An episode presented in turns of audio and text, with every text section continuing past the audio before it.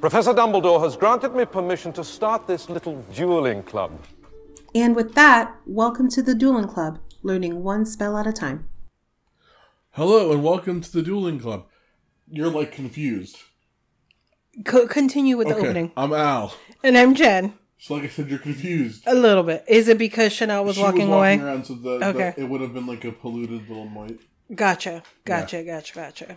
I just looked at it like, what are you doing? At this point, But then I thought about it. Even confused. They're just No, like- they're not. like, they're like, oh, there's Chanel in the background. every every intro is just wrong.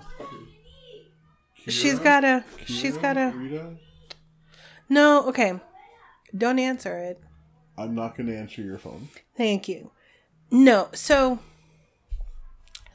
I'm getting a phone call that we're not answering, and the person I'm getting a phone call from is actually the real estate agent that I went through to get the apartment that we live in right now that we're going to leave. This woman is the flakiest woman ever in life. Oh, there's a parade outside. Okay, I'm hearing random trumpets, and I'm like, wow, am I going crazy? No, That's you're. a cool way to go crazy, starting to hear trumpets, but like, I don't know. I wouldn't want to have auditory hallucinations. What if it's drums? That's also a little weird. The sound of drums. though. Yeah, but we're not Doctor Who. Anyway, so I think that she's a, a nice person overall. This is the worst time to record. I know. I think she's a nice person overall. However, she's the biggest flakety, flakiest flake that ever flaked. Mm-hmm. I haven't heard from her in like eight months. Um, and before then, she wanted me to work with her. And I'm like, okay, give me something concrete and I will absolutely help you out, you know, for a, a nominal fee. However, nothing concrete ever happened. And then she basically ghosted me. And then all of a sudden now she wants to show up again after eight months. I don't think so. If you're going to ghost me, like, whatever. First of all, that's a crappy thing to do. Don't ghost people. But if you have your reasons, all right, whatever. Then stay away. Don't just randomly try to come back again. That's ridiculous. It's because you're dipping. Dipping? What's, what's Dipped. Left. Oh yeah. Well, Wow, you and your no, up on. I'm not. I'm not. You're old. It's okay. It happens. Uh, you know. I mean, eventually we all get old. See, young kids have like their cool slang, and you have a 401k. Like it is what it is. There's trades. Yeah. Yeah. The the youngins have their slang. I have my house. yeah. I mean, different different priorities. Yep. I'm just saying. It's true though. Like young people super excited about the most current video game band that's gonna come and play or whatever. Man, Video game that's coming out or band that's coming to play. Not put a comma there. I know I'm putting it in there now. Okay. Me, however, I'm excited that somebody's currently doing the floors and painting my house. You're like, yeah. Yeah, pretty much. So I've entered a, a new stage in my life where it's like I'm adulting real hard. Nice. Yeah. I got a 401k. I got a mortgage. You better work, B. Ouch. I'm- That second one is not a. We do not celebrate this. Uh, well, we celebrate the thing that comes along with the mortgage Yeah. because the house. But I feel like, okay, so there's this one go like, TikToker. yeah, debt. Like, no, there's this one TikToker I follow. Her name is Sarai or something. She does these things where she tells people to to act their wage, and um, okay. she tells her boss Susan respectfully, Susan respectfully, Susan no. Mm. Whenever Susan tries to do anything to her, and she a year ago, and she puts it every once in a while as the sound to some of her stuff. It's like, you like to have a house, you like to have Starbucks, you better work B. You know, I'm not gonna say the bad word, but you all mm-hmm. know what B stands for. So whenever I think about having to adult, I'm like, you have a mortgage, You want a 401k? You want to retire at a reasonable age? You better work, B. Apparently, studies show that people now are not saving for retirement. No. I understand that. I, I do too. I, I, I get it. We're, we are, Retirement is actually okay. For people who are listening, yes, you should plan for your future. Mm-hmm. Do not plan for retirement. And that sounds kind of nonsensical and like kind of crazy. Retirement is at 65. You can retire earlier, but typically retirement is at 65. You've given up your best years. Some people don't even reach 65. yeah. So plan None of our grandparents reached 65. Not a single one. Exactly. So plan for your nearer future than 65. Enjoy the current life that you have. Don't shirk on your responsibilities, but enjoy the now much more than. Yeah, I no, I can't go out now. I have to save up for what? Retirement? No. See, I, but that's the thing. When I say I'm saving for retirement, it's I'm putting in the amount of money that my job will match into my 401k mm-hmm. so that that's there. I'm also making sure to save money in various other methods. You know, I have the traditional savings account, but that's just linked to my checking so that we can do stuff. We also save money on the side to accommodate any random thing that we need to do. Like we're finally going to be moving in a couple of weeks full time, like for real moving out of New Jersey and, you know, moving into our house. Um we have the money to pay for the movers through that extra money that we saved. And then we also have other money that we save for like earmarked specifically for things like earmarked for a vacation that we want to take next year. Mm-hmm. Ear, in the first half of the year. Earmarked specifically to do things. When you're coming with us, i don't know. Okay. i don't know. That's like i'm saying specific so there's a wedding we have to go to in may. I know it's one of his close friends but they're doing it uh, on a cruise okay. Yeah. So I need to find out when that happens because again, I might not be able to do it. I may or may not be, depending on when it happens, you know? We'll see. But I'm not saving to eventually have the life I want to live then. No, I'm not going to wait until I'm retired to live the life I want to live. No, exactly. That, that's the thing. It's like, yeah, save up for your retirement at 65. And it's like, well, what are you going to get at 65? Like, go play shuffleboard? Like, yell at young kids for being on your lawn? Like, no, dude. You need, like, money now to enjoy your years now. Again, don't don't pretend like at six like if you get to sixty five, you know, lucky. But like you have to have something. You Yeah. want to have a house, you want to have some money to rely on, you know. But also, I mean like don't don't listen to people like, "Oh my god, you you silly kids, if you just stop buying your avocado toast and your Starbucks." Hey, if you're working full time, go get yourself at Starbucks. Okay. Not every can I just can I just say that that once or twice. that in general bothers me oh, Bother so much. because it's it's trying to call someone out incorrectly. Let's instead of focusing on the fact that a full uh somebody who works full time and earns a full time wage is barely making ends meet and wants to treat themselves every once in a while with a Starbucks coffee. Instead of focusing on the fact that they want to treat themselves every once in a while, how about we focus on the fact that they can barely make ends meet with a full time job? How about we focus on the fact that people are not paying livable wages? So people have to have multiple jobs. So what if they want to treat themselves to to a Starbucks coffee every once in a while or have Netflix or Disney Plus or any of the other streaming services or every once in a while want to buy themselves something pretty to wear or nice to wear depending on if you don't want to call your clothes pretty. You know? Why does why does doing something good for yourself mean that you're wasting money? Granted, I'm not saying don't shop every day and buy 70 million things all the time and use money that should be paid should be used to pay your bills. Don't use that to to frivolously spend. But is giving yourself a treat every once in a while you frivolously spending or you engaging in a form of buzzword self-care? Yeah, I agree.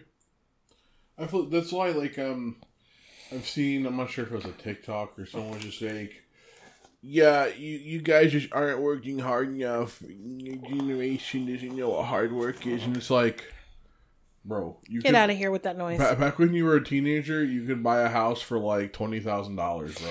Back when people, the people who say you don't work hard enough, the older people who say that, back in their day, they could work a summer at the ice cream shop and make enough money to pay for their co- year of college Mm-hmm. without having to take out loans, without having to kill themselves during the year to make ends meet. They could work during one summer at an ice cream place and have enough money to pay for their years of year their year of college tuition. So don't try to equate what you lived through with what we are living through. Like I said, you could buy a house for like twenty to forty thousand dollars, whereas that is now a down payment for a house. Yes. Like, Closing costs. Bleh. yeah, basically. Nobody tells you, and nobody tells you when you go into the process what all goes into it. Nobody tells you until you're in the middle of it. One of our friends uh, bought a house during this time too. They made her take a an online course once she had already put in an offer on the house. Once she had already decided that she was buying a house, put in an offer, and like her offer got accepted the mortgage company made her do this online course that started with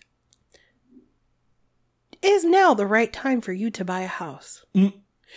And both of us at the same time said to each other you know this video would have been helpful before i put an offer in on the house. Incredible. I swear it's like the the tightest kept secret until you're in it. If anyone is in the middle of buying a house in the United States and you need advice or you want to vent to someone, please just IM us and I I personally will answer those questions for you so that it's not a surprise. Cuz nobody tells you. Nope. Okay. You know what else nobody tells you that they should on a regular basis? Mm. You should like, follow, and subscribe. Oh my goodness. I know. We're on Facebook, we're on Instagram, we're on Twitter, sort of, kind of.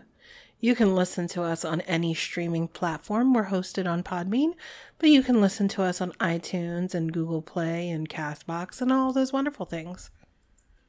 Boom. You like how I slipped that in? You didn't really slip it in.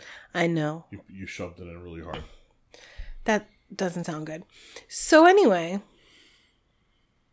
it's been a minute since um, Al and I have seen each other. Um, because you know I bought a house. But for you guys, it's going to be pretty seamless because we took the break up front, and now you're getting our previously recorded stuff. Is that your excuse that you're making for not posting the stuff that we recorded weeks ago? Yeah, that's the excuse I'm using. I like it. Yeah. So basically, there was a whole lot of stuff that happened, and I bought a house. And work has been really rough. And the the really rough is basically because I all of my customers are renewing and truing up and all that one, whatever. They're doing all of their big mo- money moves right now. And that requires a lot of effort from me. How you don't know like eh, non work terms. A lot of my customers are renewing previous orders and like placing new orders. You could have said, Yeah, but they're also starting new agreements and renewing agreement like which in the end requires just more. yeah, orders to be basically money moves. again. It's fine. Um, so that has been a thing. And remember, I think I mentioned it. I don't know if I mentioned it in a previous episode. I don't remember. Um, I got a promotion, so it requires more work and more commitment. And I still have that one person who sends me a message like, oh, hey. And the second I respond back, they call me. That's not appropriate business etiquette. Okay? Me responding to you is not the green light for you to randomly call me. That's rude. I'm not prepared. And I have no idea what you want to talk about. So then I have to scramble to figure out an answer for you. And I don't like that. It's still infinitely better than the crappy people who call me without any warning. I just don't answer those calls. I don't. Okay. I force them to reach out to me via email or IM. Mm, I think it's pretty re- reasonable. Yeah. Like you don't feel like randomly call someone without If something isn't urgent, Mhm. then you can succinctly, if you're not all goofy in the head, know how to succinctly put something in one email. Hey, uh, I was thinking uh, about this situation that I had, and I, I had a couple of questions. Mm-hmm. Uh, first question, bulletin point. Second question, third question. But question. you know what it is?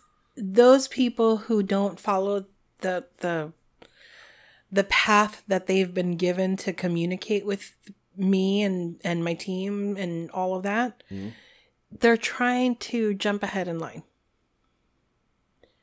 They're that person who goes to a store and is standing in line behind other people and see somebody behind the registers just walking because maybe they have to go grab something, jumps out of the line and says, Oh, you can help me, right? And it's like, No, no, I can't. Get back in line. No, you can't get back in line because you stepped out. Go to the back of the line. Don't try to jump in ahead of people in line. It's rude and it's not going to work out for you most of the time. agreed. in life and in work, like regular life and work life. Mm-hmm, Anyway, so excuse me, I apologize. I moved away as much as I could. Um, we are in season six, Harry Potter and the Half Blood Prince, right? Yes. Okay, so we today's episode is on chapter 3. Yes. Chapter 3 will and won't. Well then. Um so let's just do a quick recap of the last chapters basically. Um since we're End, Unbreakable Vow, Bellatrix is annoying, Snape is sneaky, help help Draco do bad thing. yes, Done. because Narcissa needs help. What does it matter? Well, cuz That part doesn't matter. So no, no, no, because it's the first time we really get to see um Narcissa for more than a second. She was in um Goblet of Fire at the Quidditch World Cup. That's the first time we really see her. But this is the first time we actually get dialogue from her. Mm-hmm. And that's how we find out that everybody's interrelated, basically. Like if you didn't know it before. We did al- also find out in the previous book that all of the Blacks and the Malfoys are intermarried. But this is the first time we see Narcissa. Mm-hmm. Okay, anyway. So that's yeah, where we're could at. have been anyone who asked. I mean, it's it's nice because it's his mom, but anyone could Yeah. have asked to, for Draco's help for, from Malfoy, which is why I said. Yeah, but his aunt, Bellatrix is his aunt. She's not going to do it. So to me, family though. Exactly. So to me, it makes perfect sense that his mom was the one to say, hey, he's got this task to do that the Dark Lord has placed upon him. If he can't do it, will you help him? Yeah, Yeah. And she's like, please, begging. And he's like, yeah, I guess I can try. And then Bellatrix is like, nah, nah, bro. Not just try. Do. And that's what happened. Mm-hmm. And that's where we are. yes. So, do you want to go? So, uh, will and won't. Um, at Yes. the Dursleys' house, Harry is leaning against his window, asleep. Scattered about his room are many copies of Daily Prophet. The paper now hails Harry as the chosen one, who, it is believed, will be instrumental in the recently returned Voldemort's downfall. And that's what we heard from Fudge when he was talking to the other minister in the beginning. Uh, where he was talking to the Muggle Prime Minister, because the Muggle Prime Minister referred to Fudge as the other minister. Yes. um, where it was like, hey, yeah, Harry Potter said he was back. We didn't really listen. And now I try to get Dumbledore to talk to him to help out, but oh no, nothing's happening. And now I'm not minister anymore. Well, That's what you got. Yeah. So we have some some things they mentioned some articles. So here's one. It says Harry Potter, the chosen one? Question mark. Rumors continue to fly about the mysterious recent disturbance at the Ministry of Magic, during which he who must not be named was sighted once more. We're not allowed to talk about it. Don't ask me anything, said one agitated obliviator. Wow. Who refused to give his name as he left the ministry last night. Nevertheless, highly placed sources within the ministry have confirmed that the disturbance centered on the fabled Hall of Prophecy. Though ministry wi- spokeswizards have hitherto refused even to confirm the existence of such a place, a growing number of the wizarding community believe that the Death Eaters now serving sentences in Azkaban for trespass and attempted theft were attempting to steal a prophecy. The nature of that prophecy is unknown, although speculation is rife that it concerns Harry Potter, the only person ever known to have survived the killing curse, and who is also known to have been at the ministry on the night in question. Some are going so far as to call Potter the chosen one, believing the prophecy named him as the only one who will be able to rid us of he who must not be named. The current whereabouts of the prophecy, if it exists, are unknown, although. And then it continues. And then there's a second newspaper that says uh, Scrimgeour succeeds Fudge. Rufus Scrimgeour, previously head of the Auror office in the Department of Magical Law Enforcement, has succeeded Cornelius Fudge as Minister of Magic. The appointment has largely been greeted with enthusiasm by the wizarding community, though rumors of a rift between the new minister and Albus Dumbledore, newly reinstated chief warlock of the Wizengamot, resurfaced within hours, uh, or surfaced within hours of Scrimgeour taking office. Scrimgeour's representatives admitted that he had met with Dumbledore at once upon taking possession of the top job, but refused to comment on the topics under discussion. Albus Dumbledore is known to, and it says continued, page three, column two. And then there's another story that says Ministry guarantees student safety. Uh, newly appointed Minister of Magic Rufus Scrimgeour spoke today of the tough new measures taken by his ministry to ensure the safety of students returning to Hogwarts School of Witchcraft and Wizardry this autumn. For obvious reasons, the ministry will not be going into detail about its stringent new security plans, said the minister, although an insider confirmed that measures include defensive spells and charms, a complex array of counter curses, and a small task force of aurors dedicated solely to the protection of Hogwarts School. Most seem reassured by the new minister's tough stand on student safety, said Mrs. Augusta Longbottom, my grandson Neville, a good friend of Harry Potter's, incidentally, who fought the Death Eaters alongside him at the ministry in June, and and then the rest of the story was obscured by the large bird cage sitting on top of it. So, but there's other things that are waiting there. So there's that are visible rather, and it says that there's a um, tightly fur- furled scroll that's now laying flat that says, "Dear Harry, if it is convenient to you, I shall call at number four Privet Drive." This coming Friday at 11 p.m. to escort you to the Burrow where you have been invited to spend the remainder of your school holidays. If you are agreeable, I should also be glad of your assistance in a matter to which I hope to attend on the way to the Burrow. I shall explain this more fully when I see you. Kindly send your answer by return of this owl. Hoping to see you this Friday. I am yours most sincerely, Albus Dumbledore. So, And like that letter said, Dumbledore arrives at the house to collect Harry. Um, Harry didn't. I think I'm not sure if Harry forgot or what was it. In the, not It's not that he was forgot. Come. That's what it is. He didn't think he was going to come. And it, it actually says, although he already knew it by heart, Harry had been stealing glances at this missive every few minutes since seven o'clock that evening, when he had first taken up his position beside his bedroom window, which had a reasonable view of both ends of Privet Drive. And although he sent his answer yes with the delivery owl, he wasn't sure whether Dumbledore was going to come or if he wasn't. And I mean, doesn't that just go to show you the amount of damage that was caused the previous year?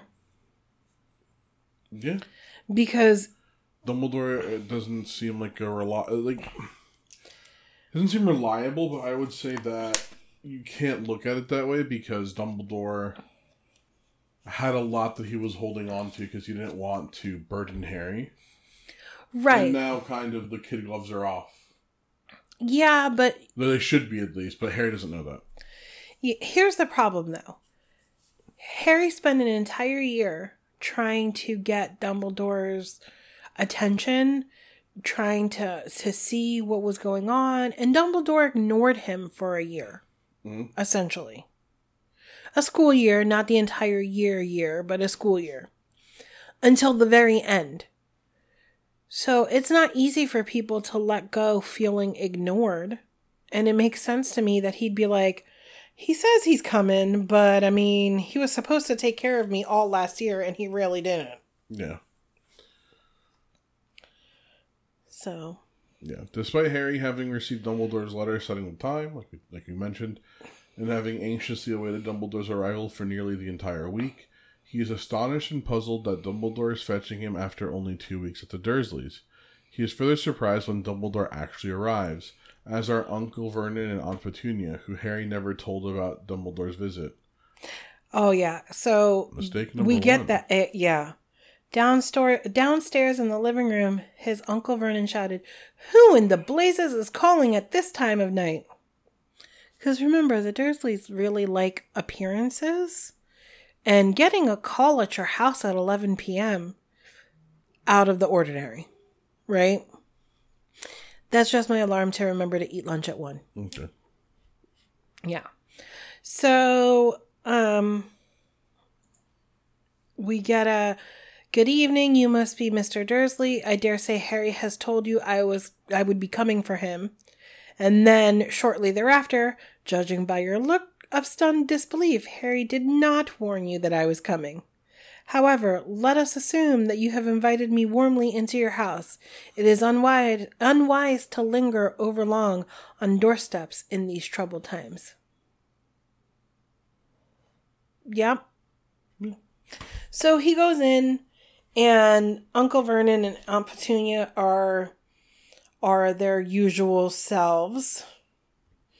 Dumbledore's like, it's been a long time since my last visit. I must say, your agapanthus are flourishing.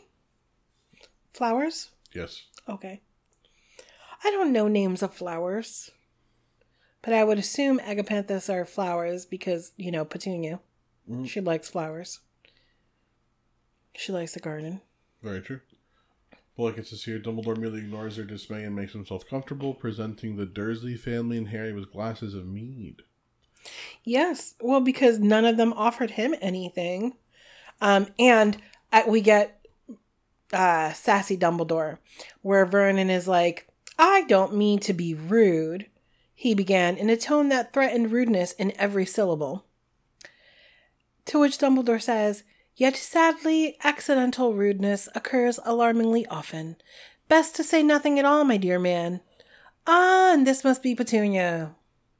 I love it. I love the amounts of sass we get from Dumbledore. Like, you know, you're about to say something rude, so you may as well not. Just be quiet. Thanks. Okay, bye. Um. So there's Petunia wearing some some rubber gloves and a house coat over her nightdress, clearly halfway through her usual pre-bedtime wipe down of all the kitchen surfaces. Clearly. Um so, you know, he goes to to introduce himself because Dumbledore uh cuz Uncle Vernon clearly fails to do an introduction. So he says, um, you know, Albus Dumbledore, we have corresponded, of course, and this must be your son Dudley. And Dudley, at that moment, peered around the living room door. Um, and Dumbledore says, Shall we assume that you have invited me into your sitting room? And that's when he produces the mead. Um, I would assume that you were going to offer me refreshment, but the evidence so far suggests that you that would be optimistic to the point of foolishness. And he brings out Madame Rosmerta's finest oak matured mead. Yeah. I would like some oak matured mead. Have you ever had mead? no. I bet you it's delicious. I mean, it's like fermented honey. That's why I said I bet you it's delicious. Yeah. Definitely. Yeah. Um. So that's when we find out, and Dumbledore explains that Sirius Black, which we all know is Harry's godfather, has bequeathed Harry all of his possessions, including 12 Grimmauld Place, Kreacher, and Buckbeak. Um. So he in it he says hey we have a lot of stuff going on. Um there's something that's arisen that's a difficult for the order of the phoenix but we have to go over sirius's will that we discovered a week ago. And he left you everything he owned. Including 12 Grimmauld. yeah. And of course this catches uncle vernon's attention because he's Oh, like he oh harry's got stuff. That's cool Harry's Harry has a house. Yeah. So he said, You add a reasonable amount of gold to your account at Gringotts, and you inherit all of Sirius's personal possessions, the slightly problematic part of the legacy. And Vernon, I. There's nothing that I dislike more than people who have no tact, Alvaro. Mm-hmm. Because you know, Uncle Vernon, instead of saying anything useful to the conversation, says, His godfather's dead? He's dead? His godfather? Really? Yeah, really? It's it's frustrating because it's like that's like a, even though you don't like Harry, like that's still someone who passed away. Like show show a little bit of I don't know like humanity. Yeah, and Dumbledore is the one. I don't know, dude. Like chill. Yeah. So Dumbledore says yes, and he did not ask Harry why he had not confided this in the Dursleys, which clearly we understand why.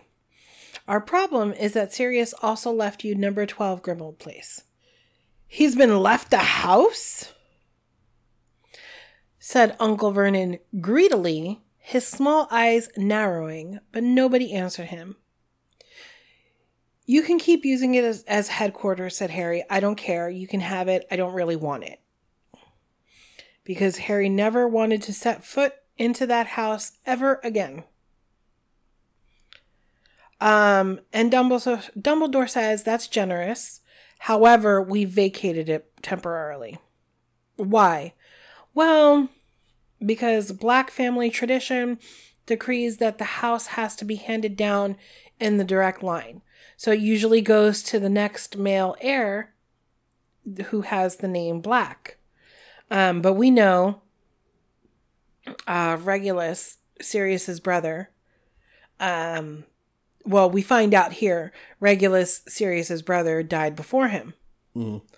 So there is no pure there is no black male heir. And he's like, but the problem is that if since there is no black male heir, it might go to the next oldest black family member, which is guess who, Al? Who? Bellatrix Lestrange. Mm. And I, I remember that does not sit well with Harry. No. The fact that Sirius's murderer could inherit his house. Yeah, kind of a problem. A little bit. And Dumbledore says, well, obviously we would prefer that she doesn't get it either. so Maybe. this is a little complicated. Um, and he's like, well, how do you think we can figure out if it's actually been passed down to me? And Dumbledore's like, I got this. Easy enough. There's an, is an easy enough method to see if the ownership of the house is yours. And what is that? By summoning Kreacher and having Harry give him a command. So that's what they do. And Kreacher is in full Kreacher form is saying won't won't won't. Kreacher won't Kreacher won't. Mm-mm. Kreacher won't go to the potter bread Kreacher won't. Kreacher belongs to miss bellatrix. Oh yes. Kreacher belongs to the blacks. Kreacher wants his new mistress. Kreacher won't go to the potter bread Kreacher won't won't won't and he just keeps saying won't won't won't over and over again while harry and dumbledore are talking about this. And what does harry say? As his as his one command to Kreacher? Kreacher. Uh, shut up. yes. He says Kreacher shut up. And it says it looked for a moment as though Kreacher was going to choke.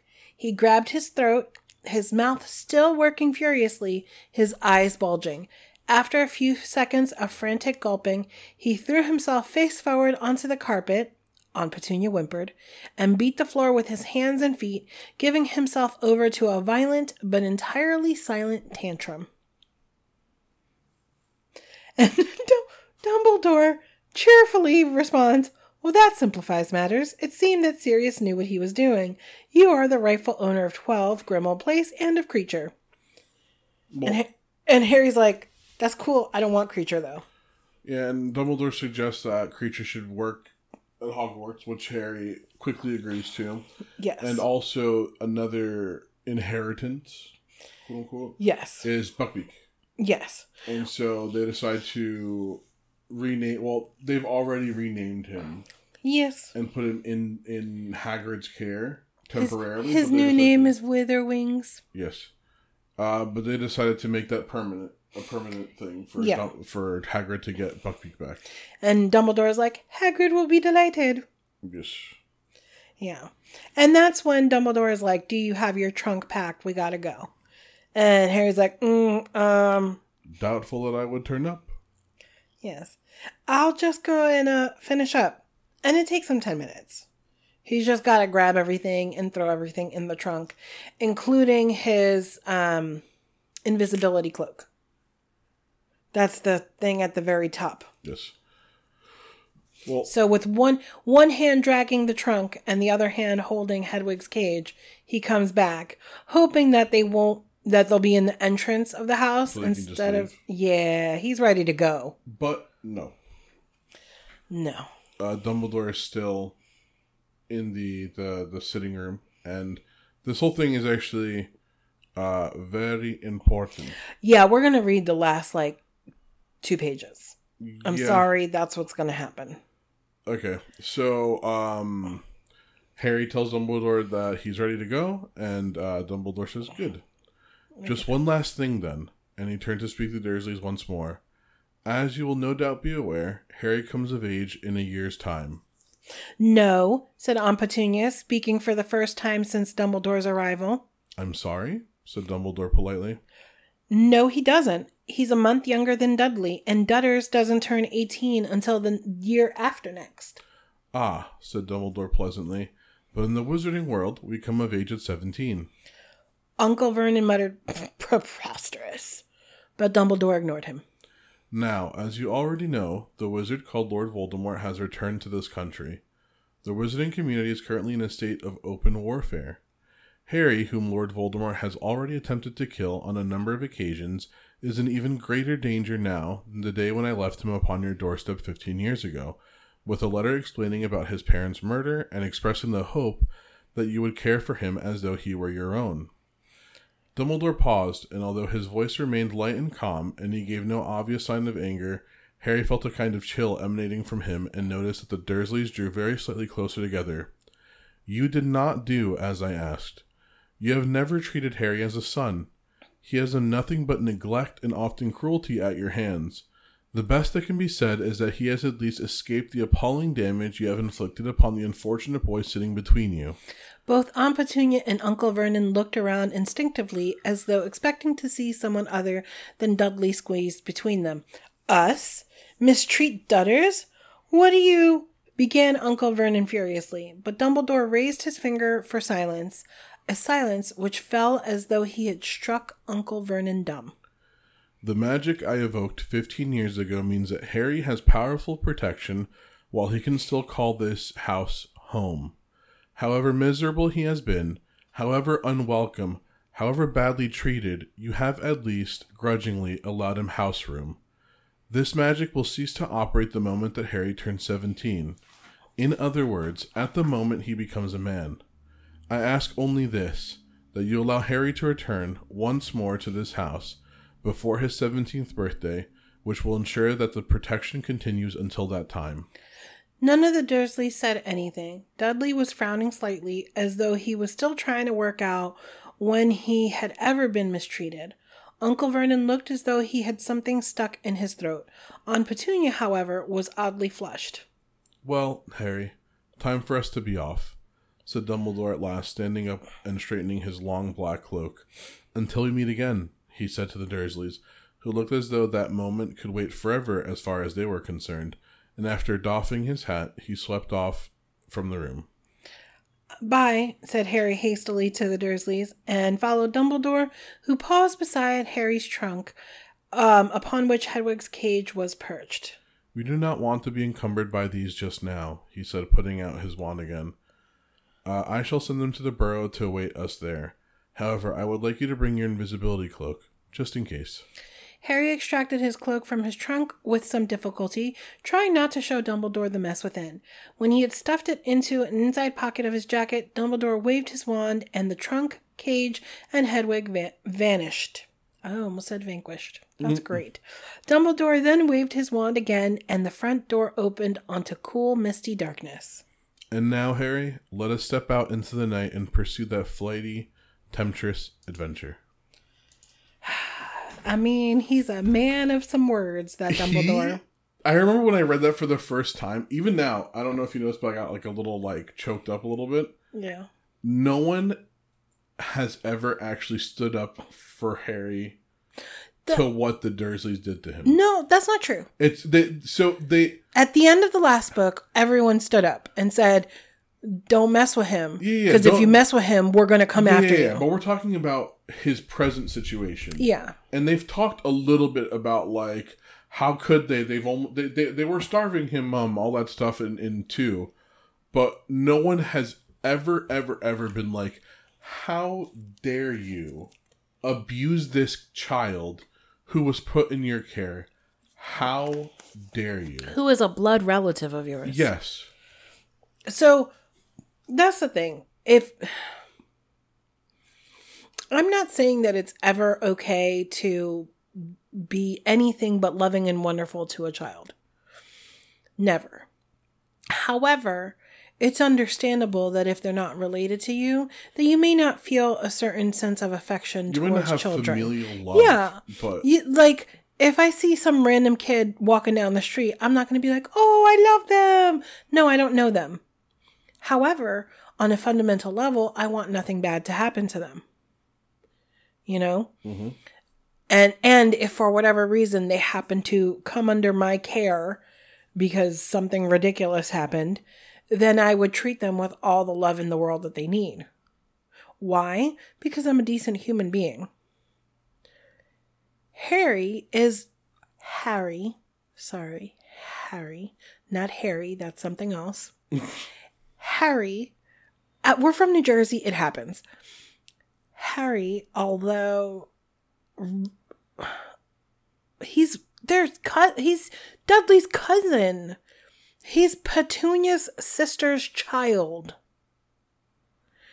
And they treated him not like a relative, not even worse than they would a stranger, because with strangers, at least they would want to keep up the semblance of being good people.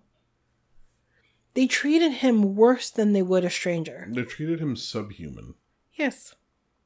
He he wasn't even allowed a bedroom. Not until magic came into play.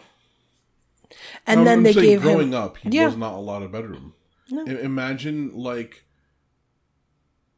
your cousin, you're living with your cousin, and they have a an amazing bed. They have two bedrooms, one for themselves, one for their toys, and you are forced to live under the stairs.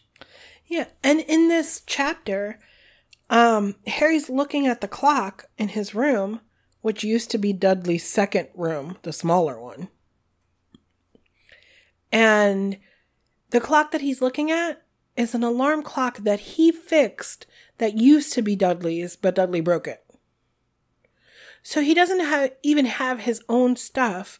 The stuff he has is Dudley's cast cast offs Mm-hmm. the things Dudley broke, the things that Dudley no longer wants to have, that's Harry stuff.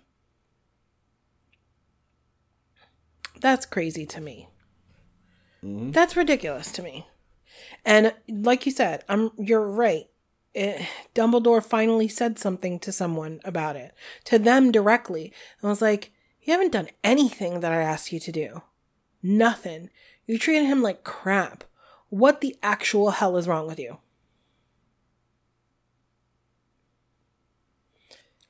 And for, from their reactions, I mean, They didn't even have reactions. no, they did. the The one who had a reaction was Petunia. She was oddly flushed. She recognized that she was wrong.